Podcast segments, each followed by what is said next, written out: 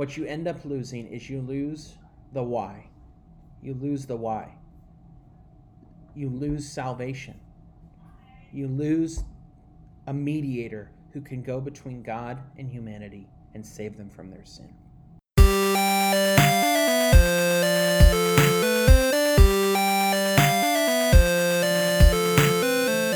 this session, we're going to be talking about the person of Christ. Uh, some of this will be review based on the lecture from the doctrine of the Trinity and God the Son, but a lot of this will not be review. So um, we're going to talk about the who of the person of Christ, the what, the when, the where, the how, and the why. Then we're going to spend a few minutes talking about some Christological errors. So, what we're really talking about in this session is the doctrine of Christology. Christology. We're talking about um, the doctrine. Welcome. In this session, we are talking about Christology or the doctrine of Christ. The doctrine of Christ is broken uh, down into two parts the person of Christ and the work of Christ. This session is talking about the person of Christ. Some of this will be review from the lecture on the Trinity and the person of the Son, God the Son. Um, but much of it will not be review because we're not going to be merely talking about the eternal person of the Son and his divine nature, but the incarnate Son, Jesus Christ, in human nature as well. Um, so, what we're going to be doing is we're going to be talking about the who, the what, the when, the where, the how, and the why of the person of Christ. And then we'll spend a little bit of time talking about some Christological errors. So, who are we talking about? We're talking about the eternal Son. The eternal Son. This was the one who was eternally begotten of the Father before all ages, light from light, very God of very God, as we'll see in just a moment from the Nicene Creed. We see this in several places in Scripture. Psalm 2 7. I will declare the Lord's decree. He said to me, You are my son. Today I have become your father. John 1 1. In the beginning was the Word, and the Word was with God, and the Word was God. He is the image of the invisible God. The Son is the radiance of God's glory and the exact expression of his nature. So remember, we talked about in the doctrine of the Trinity, the eternally begotten Son of the Father is um, talked about in the scripture with three main um, metaphors or, or words or analogies or names Son, Word, and Image. And those are all encapsulated here in, uh, in this. Um, these these verses that are on the screen there for you. Um, so we're talking about the eternal Son. The Nicene Creed, which is actually more accurately called the Niceno-Constantinopolitan Creed, but that's nobody wants to say that. Uh, was written the first draft, if you will, was written in Nicaea, modern day Turkey, um, in 325 AD, and the final revision was affirmed in Constantinople in 381. It's it's typically just called the Nicene Creed, affirmed by all streams of the faith, Protestant, Roman Catholic, and Eastern Orthodox. And it says that we believe in one God, the Father Almighty, maker of heaven and earth, and of all things visible and invisible, and in one Lord Jesus Christ, the only begotten Son of God, begotten of the Father before all ages, light of light, very God of very God, begotten, not made, being one substance with the Father.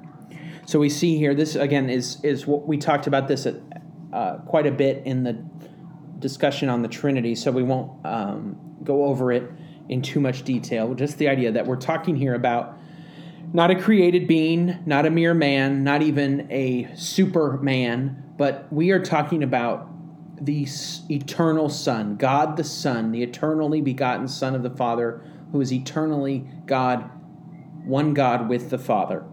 So that is the who of the person of Christ. Um, what happened? What happened? Well, the eternal Son took a human nature into his person. The eternal Son took a human nature into his person.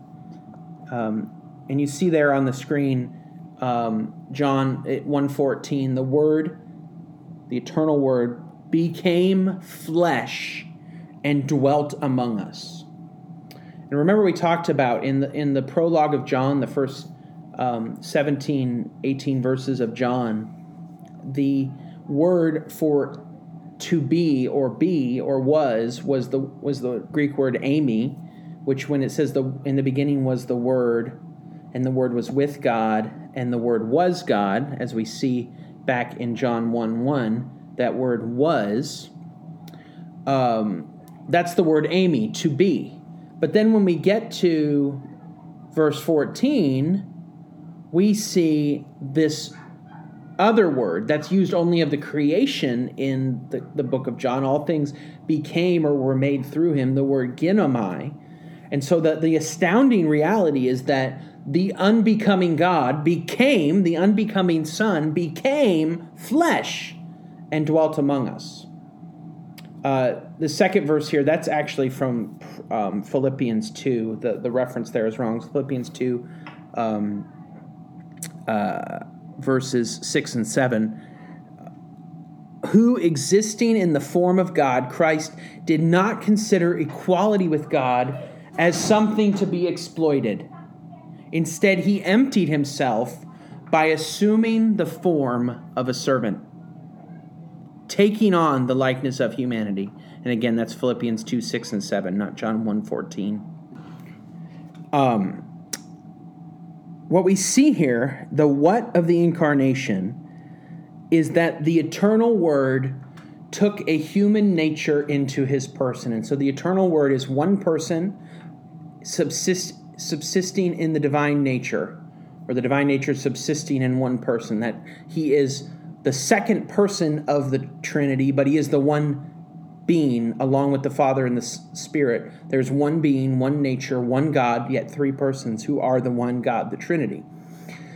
The, he took human nature not into his divine nature. He didn't mix human and divine nature like you would mix, you know, like yellow and red and get orange. Um, I think that's right. Um, but he doesn't mix human and divine to get like this third mixture. We're going to talk in a minute. That's a uh, an error called Eutychianism after a guy named Eutyches. Eutychus. Um, but he took a human nature into his person. Um, the the historic Christian belief on this doctrine of the incarnation was formalized at Chalcedon in 451 AD. So 70 years after the Creed of Chalcedon, um, or excuse me, after the Creed of Constantinople, the, the Creed of Chalcedon, the Chalcedonian Creed, says, We then, following the Holy Fathers, all with one consent, teach men to confess one and the same Son, our Lord Jesus Christ the same perfect in Godhead and also perfect in manhood, truly God and truly man, of a reasonable, rational soul and body, consubstantial or coessential with the Father according to the Godhead, and consubstantial with us according to the manhood. That's absolutely critical. He is f- perfect God and perfect man the one and the same Son, our Lord Jesus Christ. So the person of the Son took a human nature into his person and he took a reasonable or rational soul and body. He didn't just um, take a human um, form, but actually became a human being, a human nature, soul and body.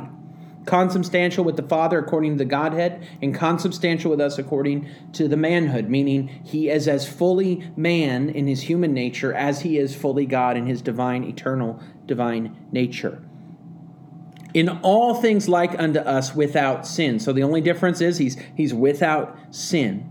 Begotten before all ages of the Father according to the Godhead, and in these latter days for us in our salvation, born of the Virgin Mary, the Mother of God, according to the manhood. Now, this is where um, certain streams of Christianity, Roman Catholic and Eastern Orthodox in some in some cases, sort of go um, beyond what was really intended by the creed. When it says the mother of God, it means that when Mary gave birth to Jesus, or con- Jesus was conceived in, in her womb and then she gave birth to him, that she was giving birth to God. And so this was a Christological statement much more than a Mariological statement. It was much more about Jesus than about Mary.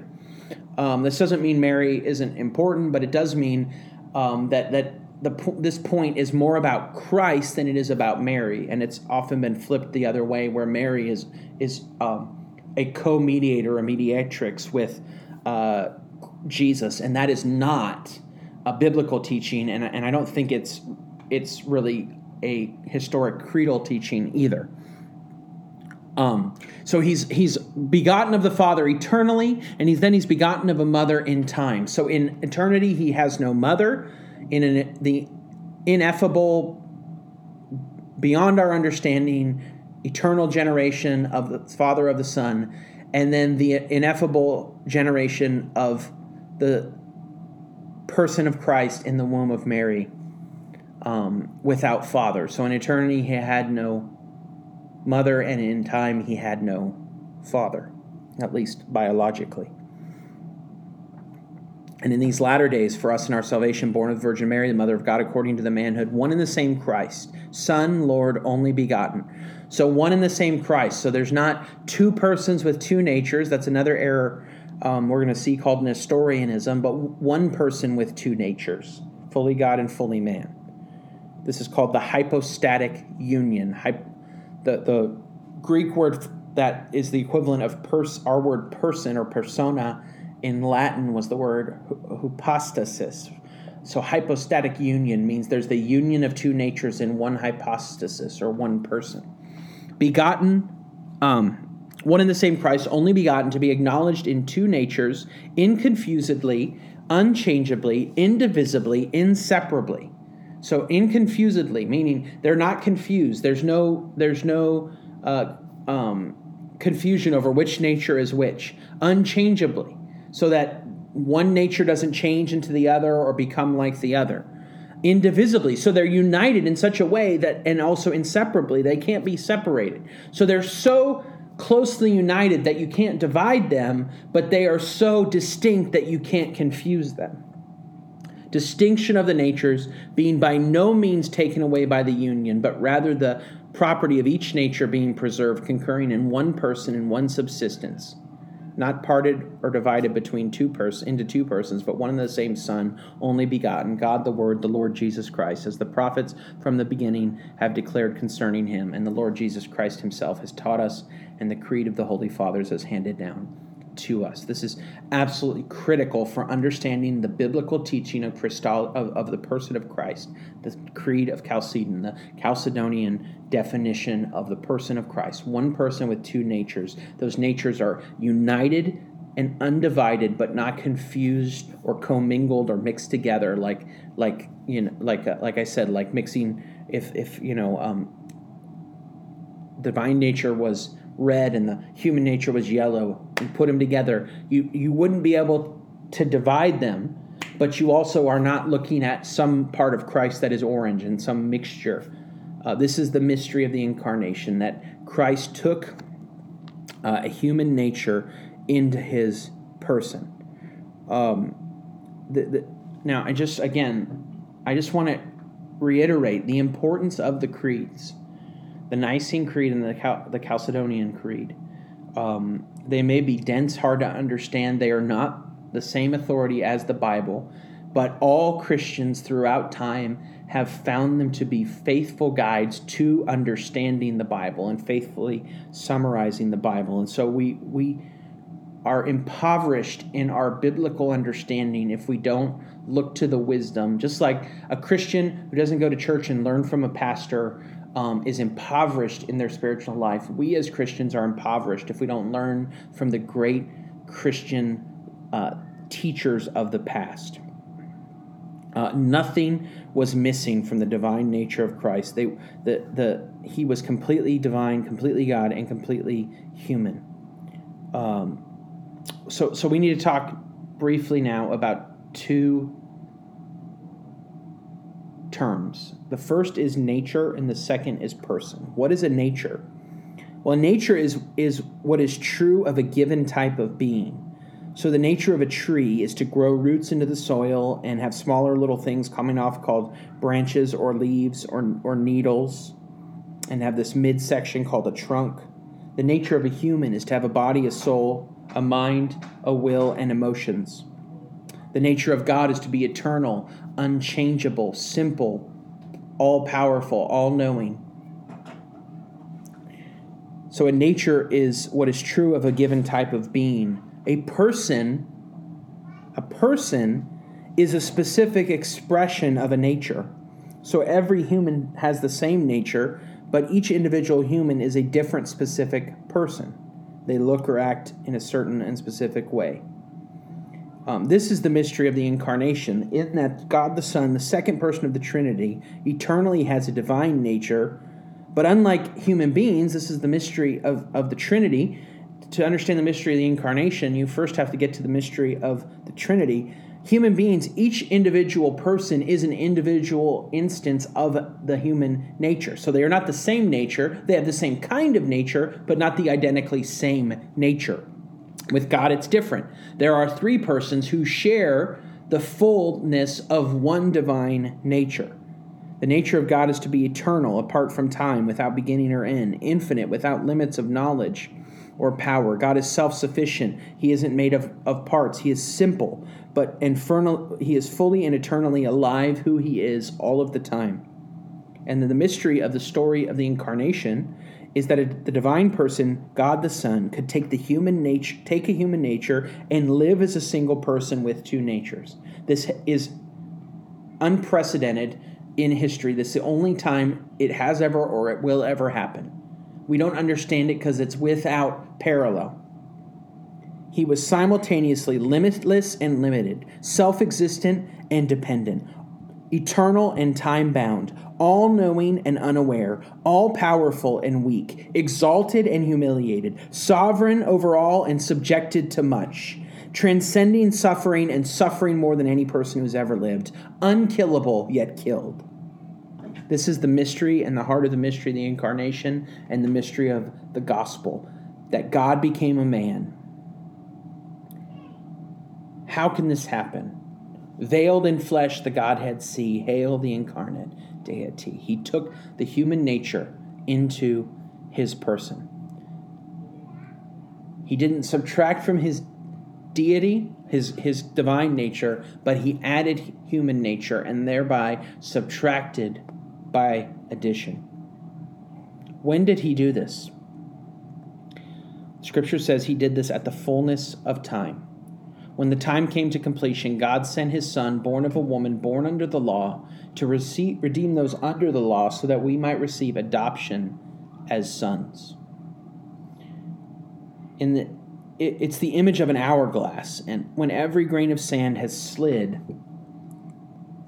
from the top bulb of the hourglass through the narrow neck at the bottom bulb of the bulb of the hourglass, God sent his Son God is the Lord of time, and his plan unfolded exactly when he intended it to. And we could talk about the wisdom and the providence of God and how, how all this came to pass with the, the conjunction of cultures and language and the roadway system. Um, but in the fullness of time, when God's perfect plan um, called for it, Jesus Christ came. Where did this happen? Where did this happen? Well, it happened in the womb of a virgin in Israel. And this was prophesied from the earliest days of human history. Genesis 3:15 says, "I will put hus-, this is God pronouncing a curse um, on the serpent after he had deceived humanity and led them into sin. He says, "I will put hostility between you and the woman, and between your offspring and her offspring. He will strike your head, and you will strike his heel." Promises to Abram. The Lord said to Abram, Go from your land, your relatives, and your father's house to the land that I will show you, and I will make you a great nation. I will bless you. and I will make your name great, and you will be a blessing. I will bless those who bless you. I will curse anyone who treats you with contempt, and all the peoples of the earth will bless be blessed through you. A ruling scepter would come from Judah's line. The scepter will not depart from Judah, or the staff from between his feet, until he whose right it is comes, and the obedience of the peoples belongs to him. The promise of a great prophet like Moses from among the brothers of Israel, Deuteronomy 18:15 the Lord's declaration to David that the Lord himself will make a house for you. When the time comes and you rest with your fathers, I will raise up after you your descendant who will come from your body, and I will establish his kingdom. He is the one who will build a house for my name, and I will establish the throne of his kingdom forever. I will be his father, and he will be my son. When he does wrong, I will discipline him with a rod of men and blows from mortals. So we see there both the immediate fulfillment of this promise in Solomon and the final ultimate fulfillment in the sinless one, Jesus Christ. Isaiah 7:14 Therefore the Lord himself will see, give you a sign see the virgin will conceive and have a son and name him Emmanuel. Where did this happen? In a womb of a virgin in Israel. All of this according to plan and according to promise. The virgin conception means that the cycle of sin is broken. Everyone after the first man, Adam, was born in the likeness of Adam and carries the spiritual genetic disease called sin. But Jesus was born of a virgin, which broke the line of Adam's sin. He was born of a virgin in Israel as a fulfillment of God's promises and purposes. How did this happen? It happened by the Father's mission and the Spirit's action. God sent his Son into the world not to condemn the world, but to save the world through him. So the Father eternally sent the Son. As the Father eternally begets the Son in eternity, he sends the Son on a mission in time. The word for mission is the Latin word for sending. So the Father's sending of the Son is his mission for the Son to come into the world, to take a human nature, and to become a man, born as a, an infant, grow as a child, become a boy, grow as a man, mature without sin, offer his life, for sinners on the cross to be buried and raised from the dead, so that anyone who would turn from their sin and trust in him will be forgiven their sin and given eternal life and it was by the Father's mission and the Spirit's action. Mary asked the angel, How can this be?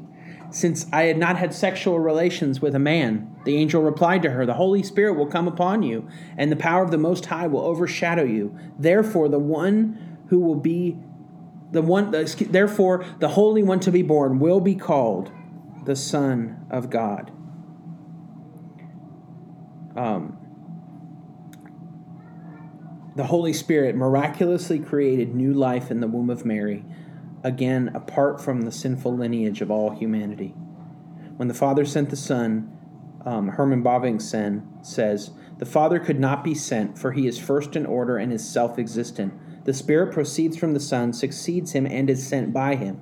But the Son was the one who was suited for the incarnation.